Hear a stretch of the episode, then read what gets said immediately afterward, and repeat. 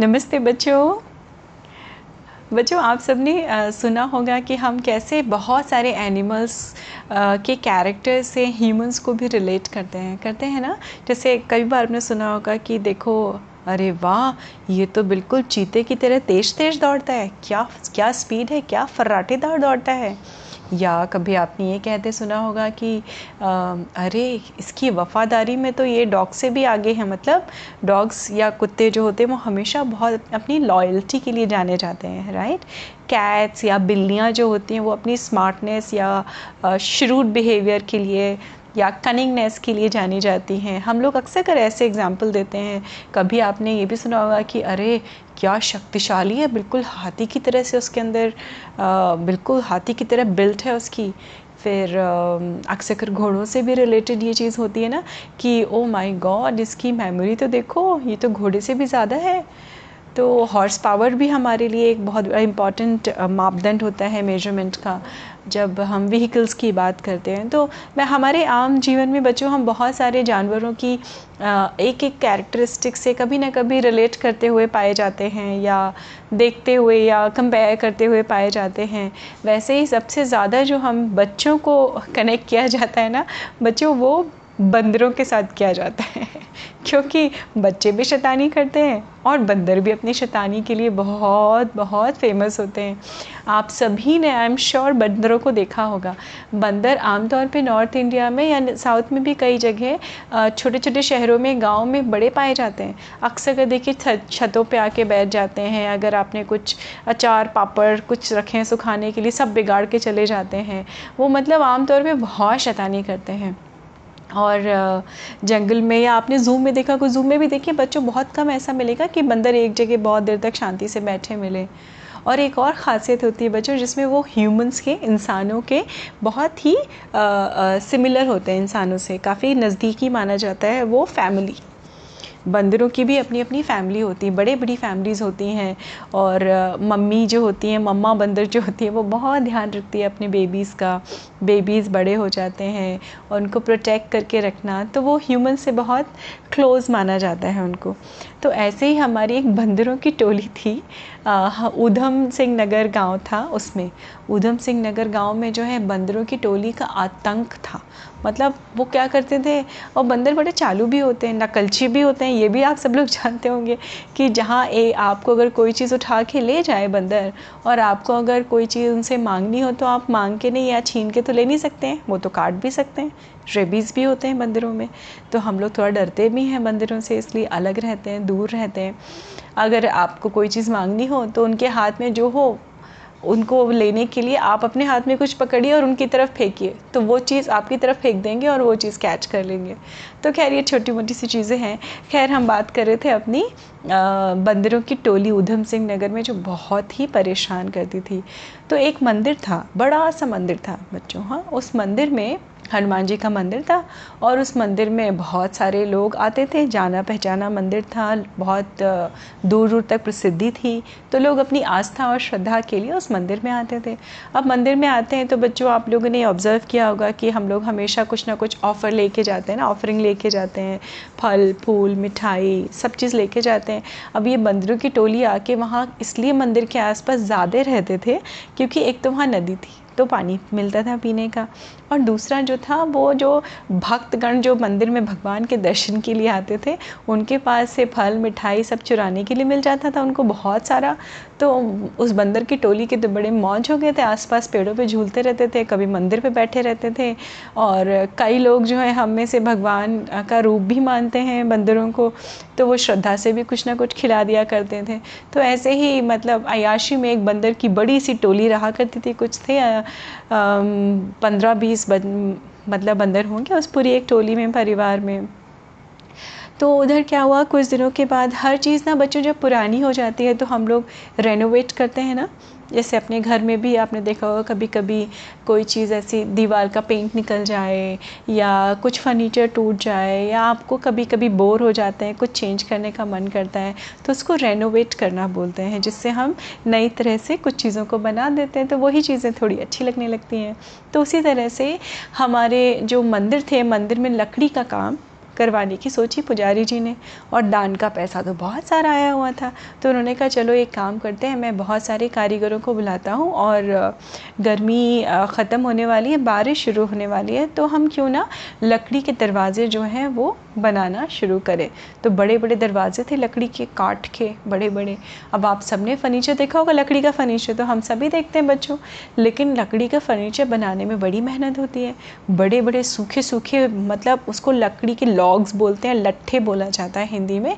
बड़े बड़े लट्ठे आते हैं, उसको आरी से घिसा जाता है और उसके बाद में ऊपर की लेयर हटाते हैं, फिर अंदर से जो वुड निकलती है, उसको मेज़रमेंट करके दरवाज़ा अगर बनाना है, कुर्सी बनाना है टेबल बनाना, जो भी बनाना, उस हिसाब से उसको क्या करते हैं हम लोग?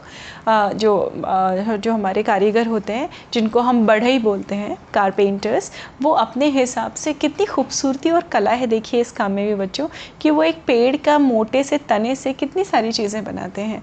तो वैसे ही उन्होंने जो है कारीगर था बढ़ई था, उसको जो है उन्होंने बुलाया और कॉन्ट्रैक्ट दिया कि भाई अब हमारे मंदिर के चापस चापर दरवाजे जो हैं और चौखट के साथ आप बना दीजिए। तो वो बड़े बड़े लकड़ी के लट्ठे और लॉग्स लेके आए और उन्होंने अपना काम शुरू किया। अब बंदरों की टोली वहाँ बैठ के देख रही थी कि जब से ये पंद्रह बीस लोग आए हैं, यहाँ घिर घिर घिर घिर और वो बुरादा भी छीलते थे। तो ग्रुप में काम होता है कोई भी एक चीज़ बनाने के लिए? अकेले बस का तो होता नहीं है। तो बंदरों को बड़ी उत्सुकता कि आखिर ये हो क्या रहा है? और बंदरों का और सबका मतलब दिमाग तो बच्चों एक ही ट्रैक होता है ना कि हमें कुछ खाने को मिलेगा या कुछ शरारत करने को मिलेगी। तो उस पूरे बंदर की टोली में सबसे छोटा बंदर था, वो था चिंटू बंदर। और वो बहुत ही खुराफाती था, बहुत शैतान था, सुनता भी नहीं था किसी की। तो उसके दादाजी भी थे। दादाजी जो है दूर से बैठ के बच्चों के संग सब देख रहे थे कि कौन क्या कर रहा है।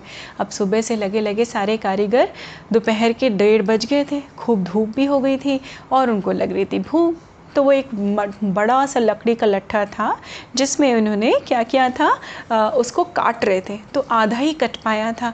अब क्या होता है लकड़ी बहुत स्ट्रॉन्ग होती है बच्चों बहुत ही ताकत मतलब उसमें लगती है उसको काटने में। तो अगर वो वैसे ही छोड़ के चले जाते तो उसको दोबारा काटने में बहुत मुश्किल होती है कहाँ से वो आरी फंसाते कैसे करते। और तो इसलिए उन्होंने क्या किया उस जहाँ तक वो लकड़ी का लॉक कटा था उसके बीच में उन्होंने एक बड़ी सी कील फंसा दी। कील समझते हैं नेल बच्चों।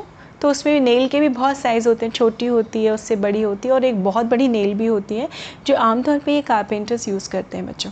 तो वो उसने क्या किया, कारी, मैं, कारीगर ने कहा, भूख तो बहुत लग रही है तो एक काम करता हूँ, इसमें ये मोटी सी कील फंसा देता हूँ और अगर वो कील हट जाए ना बच्चों तो खटाक से वो लकड़ी बंद हो जाएगी, है ना? तो वो कील फंसा के चला गया ताकि मैं आने के बाद मेरा काम थोड़ा आसान हो जाए, मैं यहीं से आरी लगा के सौ से फिर इस लकड़ी को काट दूँगा। अब वो सारे तो कारीगर चले गए, अपना नाश्ता पानी, खाना आना खाने के लिए आराम से और एक डेढ़ घंटा लग ही जाता है खा पी के आने में वापस। अब हमारे बंदरों की टो, टोली वहाँ पहुँच गई। घमासान करने के लिए ये कूदे वो कूदे बुरादा फैलाया और सब में ढूंढ रहे थे कुछ खाने को मिल जाए। मंदिर में भी पहुँच गए मंदिर में पहुँच के उन्होंने जो है इधर से लड्डू उठाए उधर से फ्रूट्स उठाए फूल फेंके खा खा के चीज़ें कुतर कुतर के इधर उधर बिखराई और दादाजी का जो मंदिर दादा मंकी दादाजी थे उनका पूरा ध्यान था कि और वो बार बार बोल रहे थे शैतानी नहीं करो शैतानी नहीं करो शैतानी नहीं करो। और वो सबको करते कि हाँ चलो चलो चलो अब बहुत देर हो गई एक घंटा हो गए, हो गया है, अब वो आ रहे होंगे दूर से। और इधर जो था, वो चिंटू जो सबसे छोटा वाला बंदर था ना, वो बड़ा शैतान था। उसकी नज़र उस लकड़ी के लट्ठे पे पड़ी कि ये क्या है?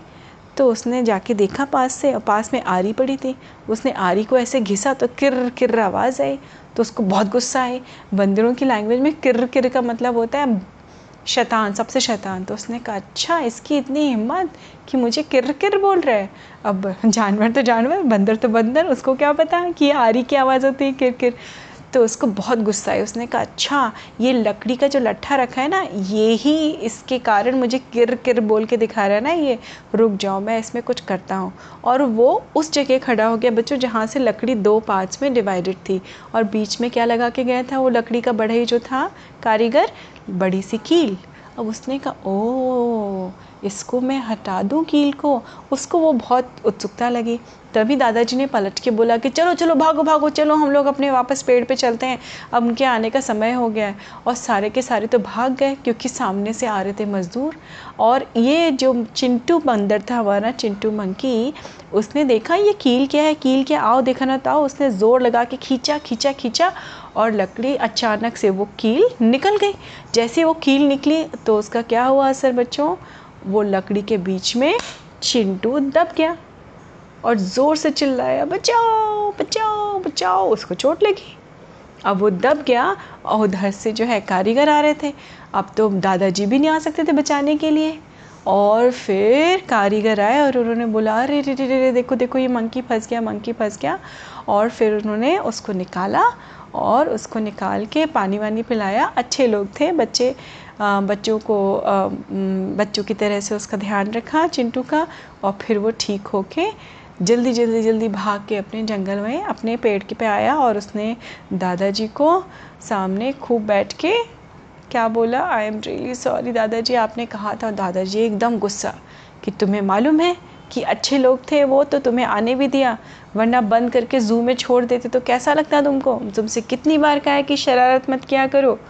तो उसने कहा, जी दादाजी आई एम रियली सॉरी अब मैं कभी नहीं ऐसा काम करूँगा कि कोई भी चीज़ जहाँ पे उत्सुकता हो, जहाँ पे क्यूरियोसिटी हो, वो भी एक ही मात्रा में सही लगती है।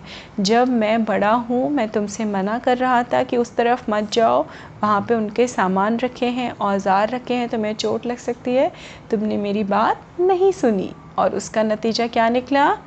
तुमको भी चोट पहुँची। थोड़ा ख़तरा भी था, लेकिन तुम बच के निकल आए उससे वापस। तो बच्चों, देखिए, इस कहानी से हमें क्या शिक्षा मिलती है कि हमें अपने बड़ों का कहना ज़रूर मानना चाहिए। है ना? कोई भी ऐसी चीज़ जिसके लिए बच्चे बड़ा बच्चों आपको बड़े आपके मना करते हैं, चाहे वो कोई भी चीज़ हो, चाहे वो नाइफ़ का यूज़ करना हो, चाहे गैस का यूज़ करना हो, या नॉर्मली हम बहुत सारे लिफ्ट में भी आप देखिए बच्चों बटन में बहुत खुड़पेच करते रहते हैं, ये दबाया, वो दबाया। हमेशा हमारे पेरेंट्स हमको उसके लिए गाइड करते हैं कि ये मत करो, वो मत करो, है ना? साइकिल तेज़ तेज़ मत चलाओ।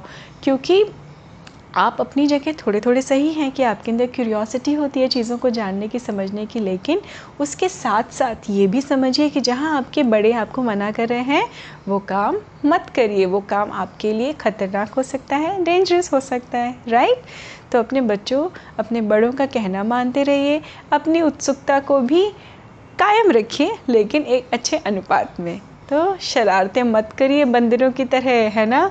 और हमेशा खेलते, कूदते, मस्त रहिए, स्वस्थ रहिए और मेरी कहानियाँ सुनते रहिए। मैं फिर मिलती हूँ आपसे अगली कहानी में। नमस्ते बच्चों।